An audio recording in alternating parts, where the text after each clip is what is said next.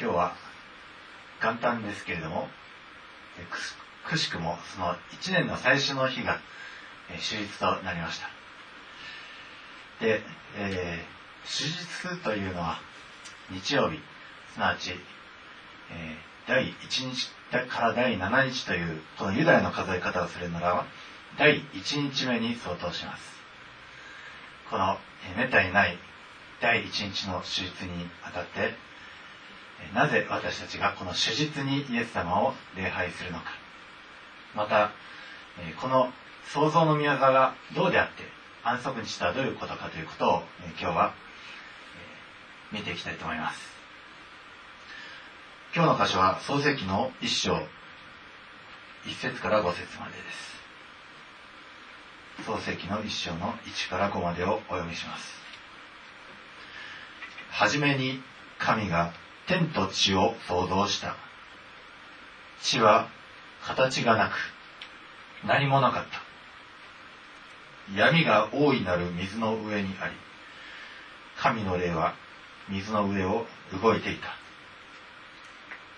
その時神が光をあれと仰せられた。すると光ができた。神はその光を良しと見られた。そして神はこの光と闇とを区別された。神はこの光を昼と名付けこの闇を夜と名付けられた。こうして夕があり朝があった。第一日。アメまず第一日目は神は光を作られました。その光が出る以前は地は形がなく何もなかった。地は混沌であったと別の訳では書いてあります。全くもって秩序がなかった。形がなく。先ほど大地が揺れ動きましたけどもそんなもんじゃないほどに形がなく無秩序に法則も何もないような状態でした。しかしながら神の霊はその大いなる水の上を舞いかけて動いておりました。で神はこの第一日目に光をまず創造しついで大空を作りまた水を分けて乾いたところを表しそうしてまた種を持つ木や草やまた生き物を作られてそうして、えー、全部で7日を経て創造の宮座を完成されました。神が創造の宮座を完成されて全てのものを見られたところそれは非常に良かったと。神様はそれを見て非常に良かったとこの漱石一章31節でおっしゃられております。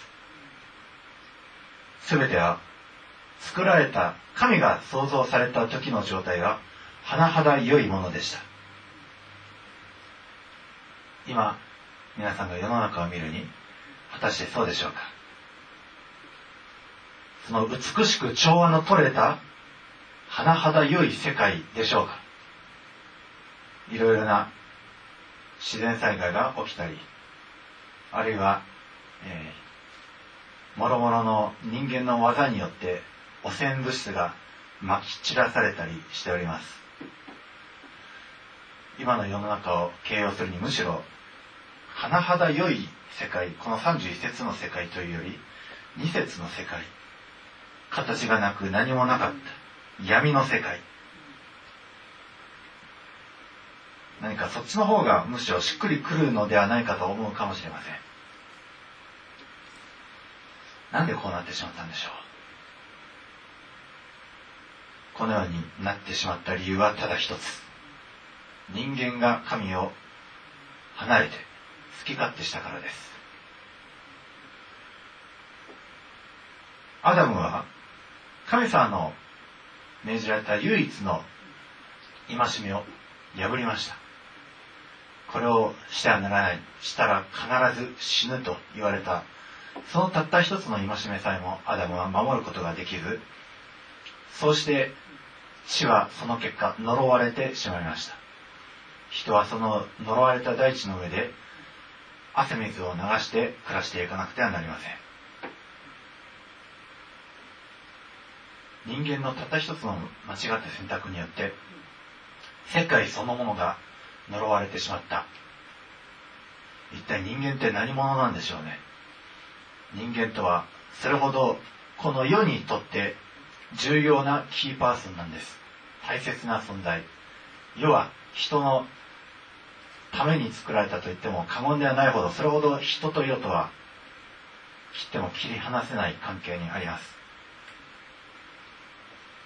神様はじゃあどうしたでしょうね。世と人を。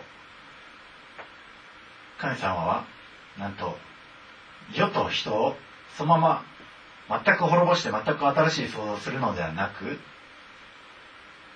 その方が簡単でしょうね。私たちもなんか間違ったものを作っちゃったらそれをぶち壊してそれで全く新しいものを作るっていう考え方をするでしょう。また何か製造した時不良品だったらそれは捨てるという考えを一般的にはしますけれども神はなんとリサイクルしたんです。修理したんです。この世とまたこの罪と死によって束縛されてしまった悲しむべき人間と救われる方向へと神は成してくださったんです。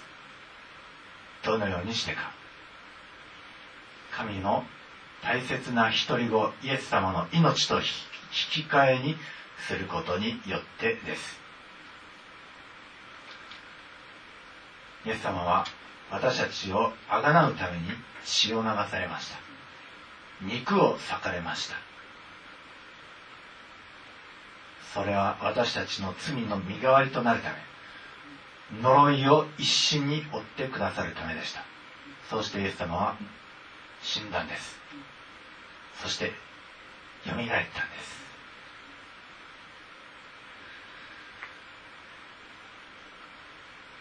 イエス様は私たちのところに来られてそして私たちを再建するようにと私たちにその再建の宮座をなされました。新しく作り変えることをしてくださったんです。このイエス様はどういうお方か、えー、創世記の一章一節と非常によく似た箇所が聖書にもう一箇所あります。ヨハネの福音書の一章です。ヨハネの一章の一節から14節までをお読みします。はじめに言葉があった。言葉は神と共にあった。言葉は神であった。この方ははじめに神と共におられた。すべてのものはこの方によって作られた。作られたものでこの方によらずにできたものは一つもない。この方に命があった。この命は人の光であった。光は闇の中に輝いている。闇はこれに打ち勝たなかった。神から使わされたヨハネという人が現れた。この人は証のために来た。光について証しするためであり、すべての人が彼によって信じるためである。彼は光ではなかった。ただ、光について証しするために来たのである。すべての人を照らす、その誠の光が世に来ようとしていた。この方は元から世におられ、世はこの方によって作られたのに、世はこの方を知らなかった。この方はご自分の国に来られたのに、ご自分の民は受け入れなかった。しかし、この方を受け入れた人々、すなわちその名を信じた人々には神の子供とされる特権をお与えになった。この人々は血によってではなく、肉の欲求や人の意欲によってでもなく、ただ神によって生まれたのである。言葉は人となって私たちの間に住まわれた。私たちはこの方の栄光を見た。父の身元から来られた独り子としての栄光である。この方は恵みと誠に満ちておられた。アメこの世はこの言葉なるお方によって作られました。言葉は神であった。言葉はイエス・キリストです。世はこのお方によって作られたんですけれども、しかし世はこのお方を否定しました。拒否しました。この方は命です。イエス様はおっしゃいました。私が命であり、私が道である。私を信じる者は死んでも生きる。イエス様は命なる方です。そして、この命は人の光です。闇はこれに打ち勝つことができません。この全ての人を照らす誠の光が私たちに与えられました。罪と死の影の谷にのうちにいる者に大きな光が出たとクリスマスの時に御言葉を朗読しました私たちの上にこの命の光が照り輝いたんです皆さんは以前は暗闇でした。暗闇の中で寒い薄明かりの下で光を求めて泣いていたかもしれません。そこにイエス様はその暗闇の世界へ降りて来られたんです。誠の光が暗闇に満ちた混沌に満ちた世に降りて来られてそして皆さんのところに照り輝いてくださったんです。神様は最初の創造においてまず光を照らして出させてくださいました。また無秩序だった世界を創造の宮座によって秩序正しく美しく甚だよくしてくださいました。それと同じでキリストもこの人の光であるキリスト人の命であるキリストも皆さんの上に照り輝き混沌になって無秩序になってしまった皆さんを秩序正しく神の創造の宮座と同じように美しく甚だよく作り変えてくださる力があるんです。私たちはその主イエス様をこうして覚えて礼拝しているわけです。イエス様を礼拝するのは主実に行っておりますけれどもなんで主実すなわち日曜日に行うんでしょうね。よく聞かれるのがユダヤ教徒は土曜日安息日に礼拝をしている。なんでそれと同じく土曜日にしないんだと、えー、よく言われておりますけれどもなんで手術なのかなんで日曜なのか。まずですねそれを説明する前に安息日というものを、え、説明したいと思います。安息日というのは えー、土曜日、え、ユダヤユダヤ人たちが、えー、この神さんから立法を与えられた時安息日を覚えてこれを生としなさいというふうに言われました。でイスラエルの民はこの日を生としてそして、この日を特に覚えてはいるんですけどもしかし彼らは真に安息に入ったわけではありませんでした。ヘブル書の4章8節にこういうふうに書いてあります。8節と9節。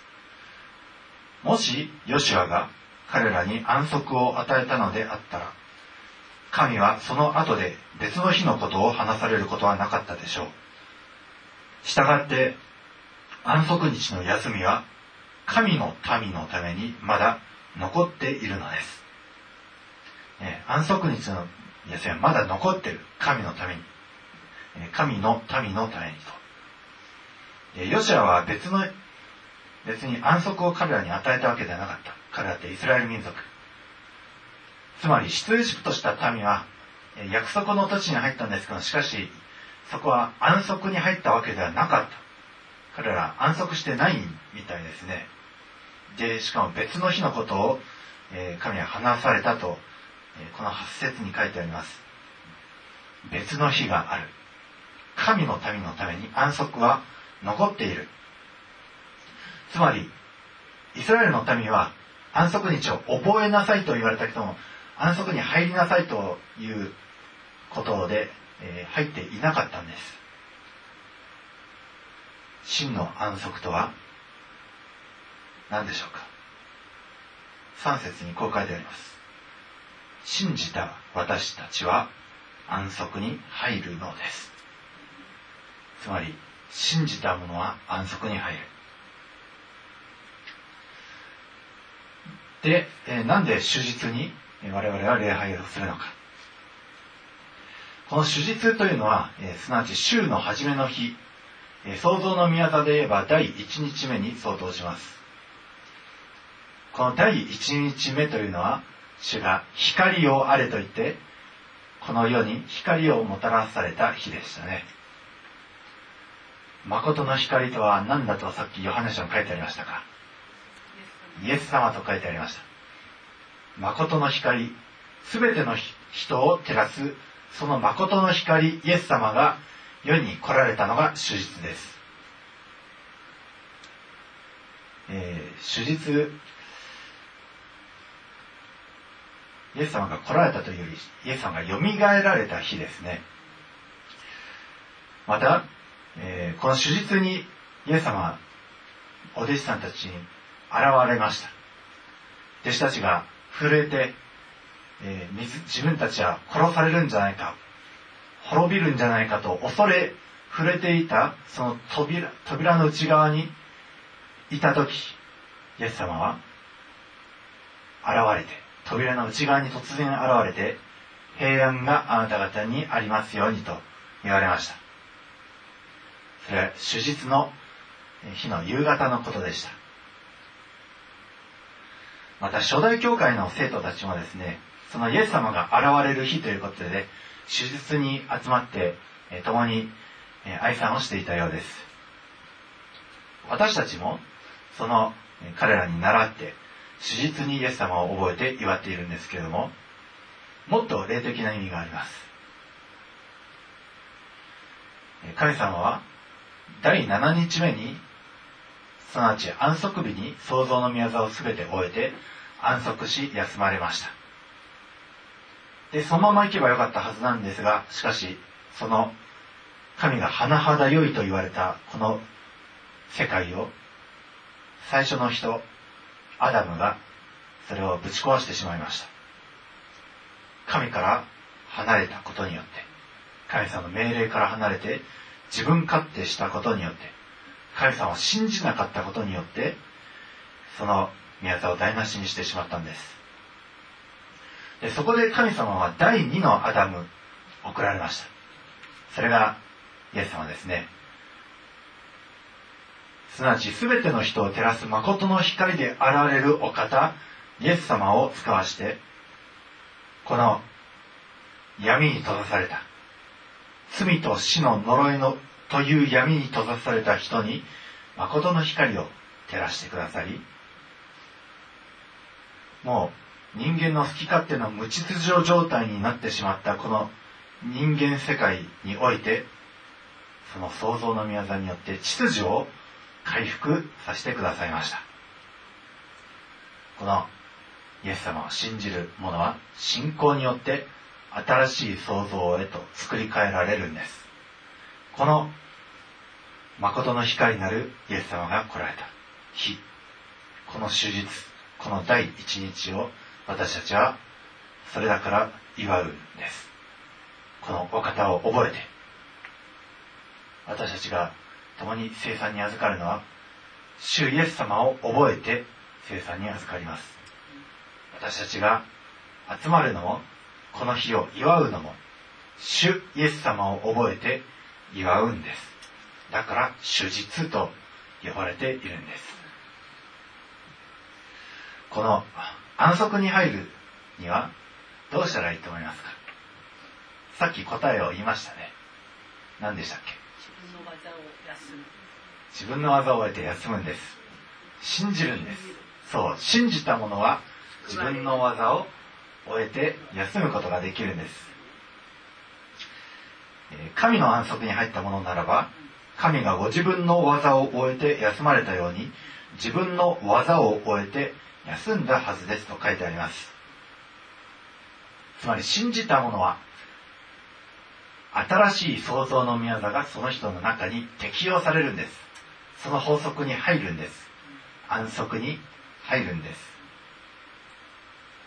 アダムはですね、自分の主張して神の言葉を無視して神の言葉から離れて神を信じないでそして安息から外されてしまいました。呪いがもたらされてしまいました。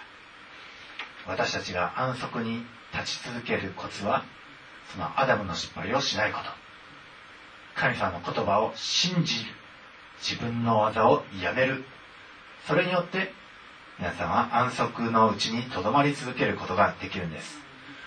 もしそこを離れたなら安息にとどまり続けることはできません。ヘブル書の3章13節からちょっとお読みします。今日と言われている間に日々互いに励まし合って誰も罪に惑わされてかたくなにならないようにしなさい。もし最初の確信を終わりまでしっかり保ちさえすれば、私たちはキリストに預かるものとなるのです。今日、もし御声を聞くならば、身怒りを引き起こした時のように、心をかたくなにしてはならない、と言われているからです。聞いていながら身怒りを引き起こしたのは誰でしたか？モーセに率いられてエジプトを出た人々の全部ではありませんか？神は40年の間誰を怒っておられたのですか？罪を犯した人々、屍を荒野にさらしたあの人たちではありませんか？また、私の安息に入らせないと神が誓われたのは他でもない。従おうとしなかった人たちのことではありませんか？それゆえ、彼らが安息に入れなかったのは不信仰のためであったことがわかります。こういうわけで神の安息に入るための約束はまだ残っているのですから、あなた方のうちの一人でも万が一にもこれに入れないようなことのないように私たちは恐れる心を持とうではありませんか。福音を解き聞かされていることは私たちも彼らと同じなのです。ところが、その聞いた御言葉も彼らには益になりませんでした。御言葉がそれを聞いた人たちに信仰によって結びつけられなかったからです。信じた私たちは安息に入るのです。アメ荒野で40年さまよった民は御言葉を聞きました。でも安息に入れなかった。なぜか。まず18節に他でもない従おうとしなかったからまた屍を荒野にさらしたあの人たちは聞いていながら罪を犯したんですだから屍を屍となって荒野でさらされていったんです神の約束に入るための神の安息に入るための約束は残っています。どうやったら入れるか。聞いた御言葉を信仰によって結びつければ安息に入れたんです。ヨシアと彼はそうでした。私たちも聞いた御言葉を信仰によって混ぜ合わせるのであれば安息に入ります。御言葉が皆さんに巻かれた時単に皆さんが御言葉聞いただけでは救いに入りません。福音を聞いただけでは救いに入りません。聞いた福音、聞いた御言葉を皆さん自身の信仰で混ぜ合わせなくてはならないんです。もし御言葉の種が皆さんに巻かれて、それを信仰によって混ぜるのであれば、種みたいに芽が出て、葉が出て、茎が出て、ね、命が芽生えるんです。御言葉が皆さんの信仰と混ぜ合わされたら、命の根っこが張って、命の葉っぱが生えて、実がなって、命の実が豊かに豊かになるようになるには、皆さん自身という土地が豊かによくよく耕されなくてはならないんです。皆さん自身が心を柔らかに、柔らかな土地となって、御言葉を受け入れて、それを何でもかんでも信仰で混ぜ合わせるのであれば、その御言葉が命となって皆さんに豊かに実を結ぶようになるんです。御言葉以外の変なものを信仰で混ぜちゃダメですよ。そしたら死が結びます。御言葉だけが有用なものです。人の意見、人の主義主張は信仰で混ぜ合わせても苦々しい根が生えてくるだけです。御言葉は甘い根が生えてくるようになるんです。私たちが安息に入るためのコツは信仰によってそれを混ぜ合わせること。信じたものは安息に入るという原則です。イエス様は十字架にかかられた時十字架上で完了したと言いました。ヨハネの福音書の、えー、19章。昨日の夜も夜お読みしましたけれども、ヨハネ19章の28節から。この後、イエスは全てのことが完了したのを知って、聖書が成就するために、私は乾くと言われた。そこには水ぶどう酒のいっぱい入った入れ物が置いてあった。そこで彼らは水ぶどう酒を含んだ海面をヒソプの枝につけてそれをイエスの口元に差し出した。イエスは水ぶどう酒を受けられると完了したと言われた。そして頭を垂れて霊をお渡しになった。その日は備え日であったためユダヤ人たちは安息日にその安息日は大いなる日であったので死体を十字架の上に残しておかないようにすねを折ってそれを取り除ける処置をピラトに願った、えー、とあります通りイエス様は最後の最後人間からいただいたもてなしといえば酸っぱいブドウ酒でした。でもイエス様はそれを受けられました。人間の酸っぱいありさまを全て味わい尽くしてそうして完了したと。人の酸っぱいなりたちは完了した。人の罪あるありさまは完了した。すべてを払い終えたと、十字架上で満足して神戸を垂れて、霊をお渡しになったんです。そして大いなる安息が始まりました。私たちも生まれながらのこの人間臭い技、酸っぱい技は、全部十字架上で明け渡して、神戸を垂れて、もう終わったと、するならば、安息に入るんです。そして、イエス様が手術によみがえられましたように、私たちも、キリストのよみがえりと共によみがえらされる。そして新しい命に預かるんです。その命とはもはや古い創造の命とは別物です。永遠の命です。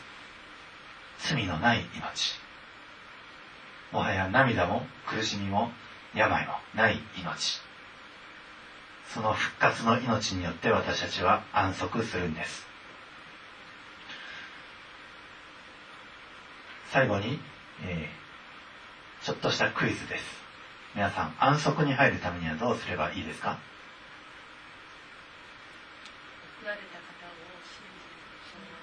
信じることです。そして自分の技を下ろして主の技を行う。アーメン。そうです。まず信じて何を信じるんですか？イエス様です。マルクスのなんとかを信じるんじゃないですよ。イエス様を信じるんです。そしてもう一つ自分の技を終えて休む。そしたら安息に入る。わかりましたね。どうかこれをしっかりと握りしめて今年を歩んでいく皆さんでありますように。イエス様のお名前によって祝福いたします。アレン。アレン。ヤイエス様。あなたが成してくださった技はいかに素晴らしいもので温かいもので愛にあふれたもので平安に満ちたことでしたでしょうか？神が初めに作られたものは甚だ良かった。それなのに私たちはそれを人間はそれをぶち壊して酸っぱいものに変えてしまい苦々しいものへとなってしまいました。そこをさらにイエス様がその酸っぱさ苦々しさを舐め尽くされて十字架の上で罰しそして神戸を垂れて神に完了したと言って十字架上で死なれました。安息に入りそして新しい命によってよみがえらされました。私たちもイエス様に続くならばその全ての人間の苦々しい酸っぱい技は終えてそして安息に入りそして新しい命をイエス様と共によみがえらせ永遠を生きることができるこの特権と恵みを感謝いたします。どうか私たちはこのお方を信じて自分の技をやめて自分の何かを主張するのはやめてただあなたに信頼できますように。最初の人アダムは神さんの言葉を信じないで食べたら必ず死ぬと言われたその言葉を信じませんでした。神の言葉に信頼を置くのではなく妻の言葉に信頼を置いてそして滅びへと入ってしまいました。どうか私たちがそのようなことをなくただ御言葉に信頼して人のあれやこれを信じるよりもまず御言葉を第一に信頼して歩んで平安のうちを生き続けることができますようにどうか助けてください。今日のこの御言葉を感謝して私たちの愛する主イエス様のお名前によってお祈りいたします。アーメン。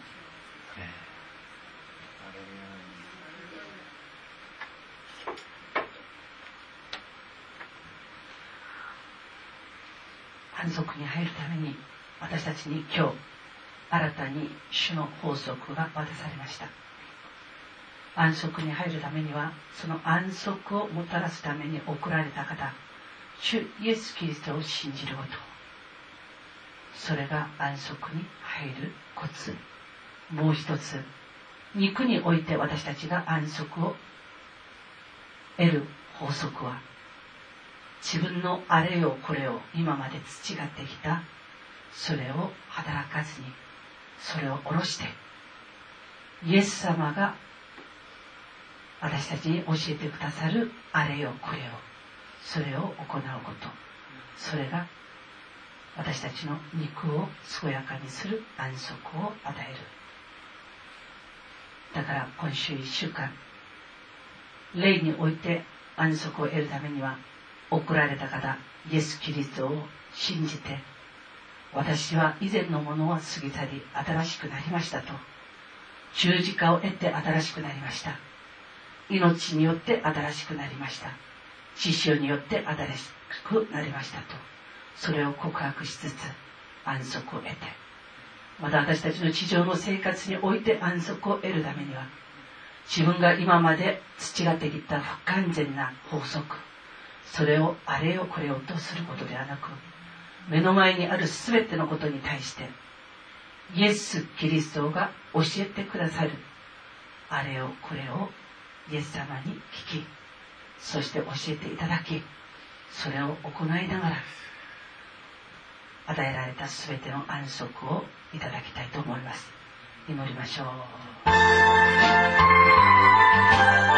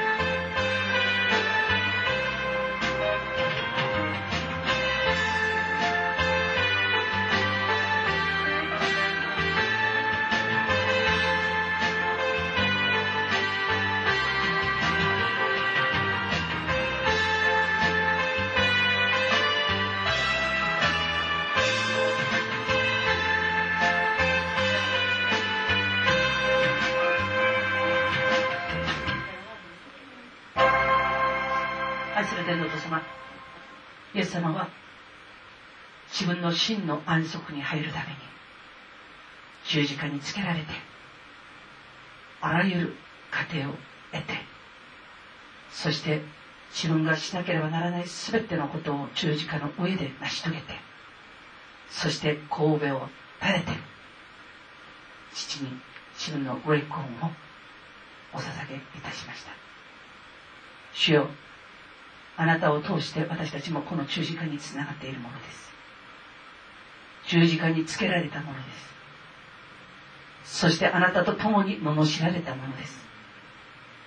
あなたと共に唾かけられ引っ張かれ鞭打たれたものです。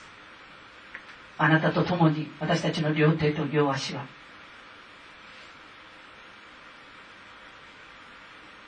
抵抗することなく十字架につけられあなたが槍に疲れる時私たちも信仰によってその槍に疲れました。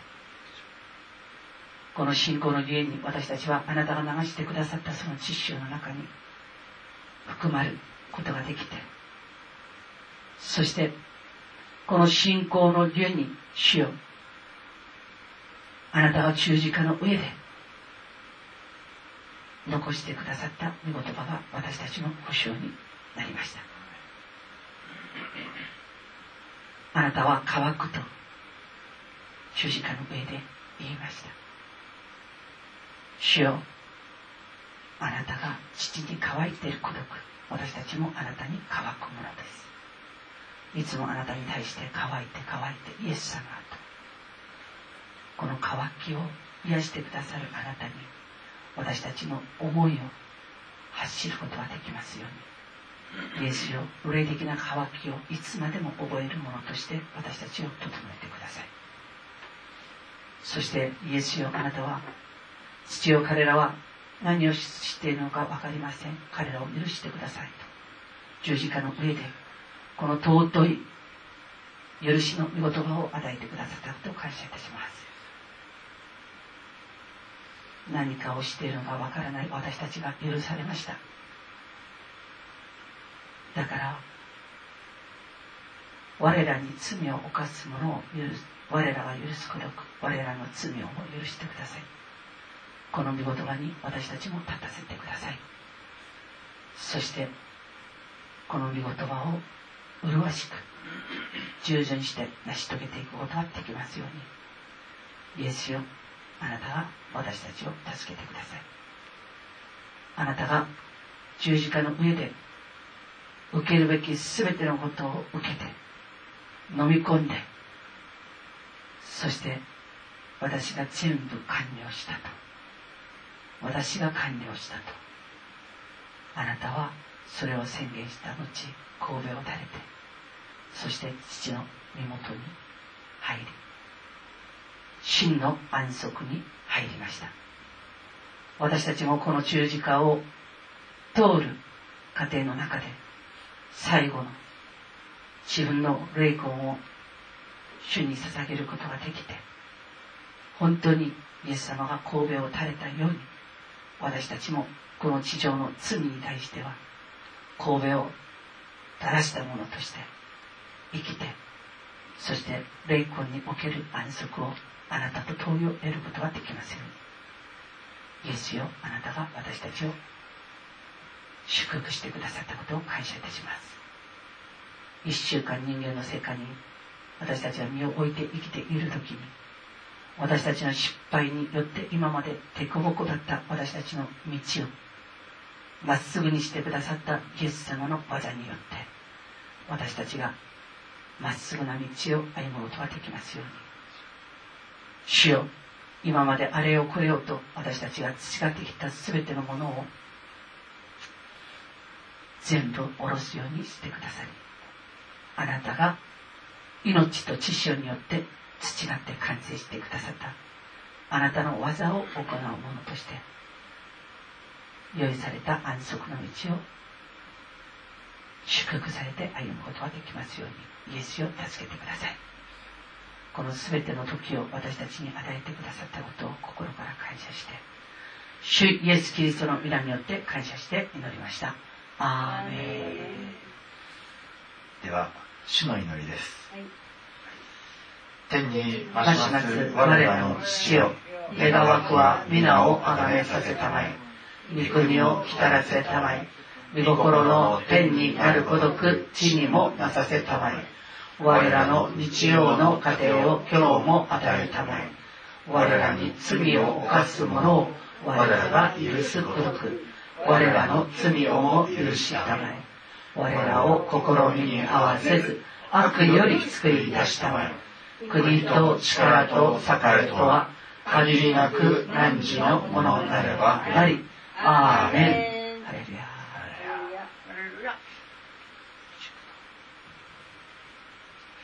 今の時のいろいろな苦しみは将来私たちに掲示されようとしている栄光に比べれば取るに足りないものと私は考えます。被造物も切実な思いで神の子供たちの現れを待ち望んでいるのです。それは被造物が虚無に服したのが自分の意思ではなく服従させた方によるのであって望みがあるからです。被造物自体も滅びの束縛から解放され神の子供たちの栄光の自由の中に入れられます。私たちは被造物全体が今に至るまで共にうめき共に生みの苦しみをしていることを知っています。そればかりか御霊の発歩をいただいている私たち自身も心の中でうめきながら子にしていただくこと。すなわち私たちの体のあがなわれることを待ち望んでいます。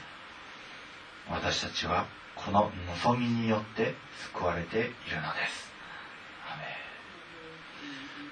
主よどうかこの呪いに満ちた世の中において私たち信じた者たち安息の子たちは安息を世に対して宣言し安息を世に世から勝ち取ることができますように。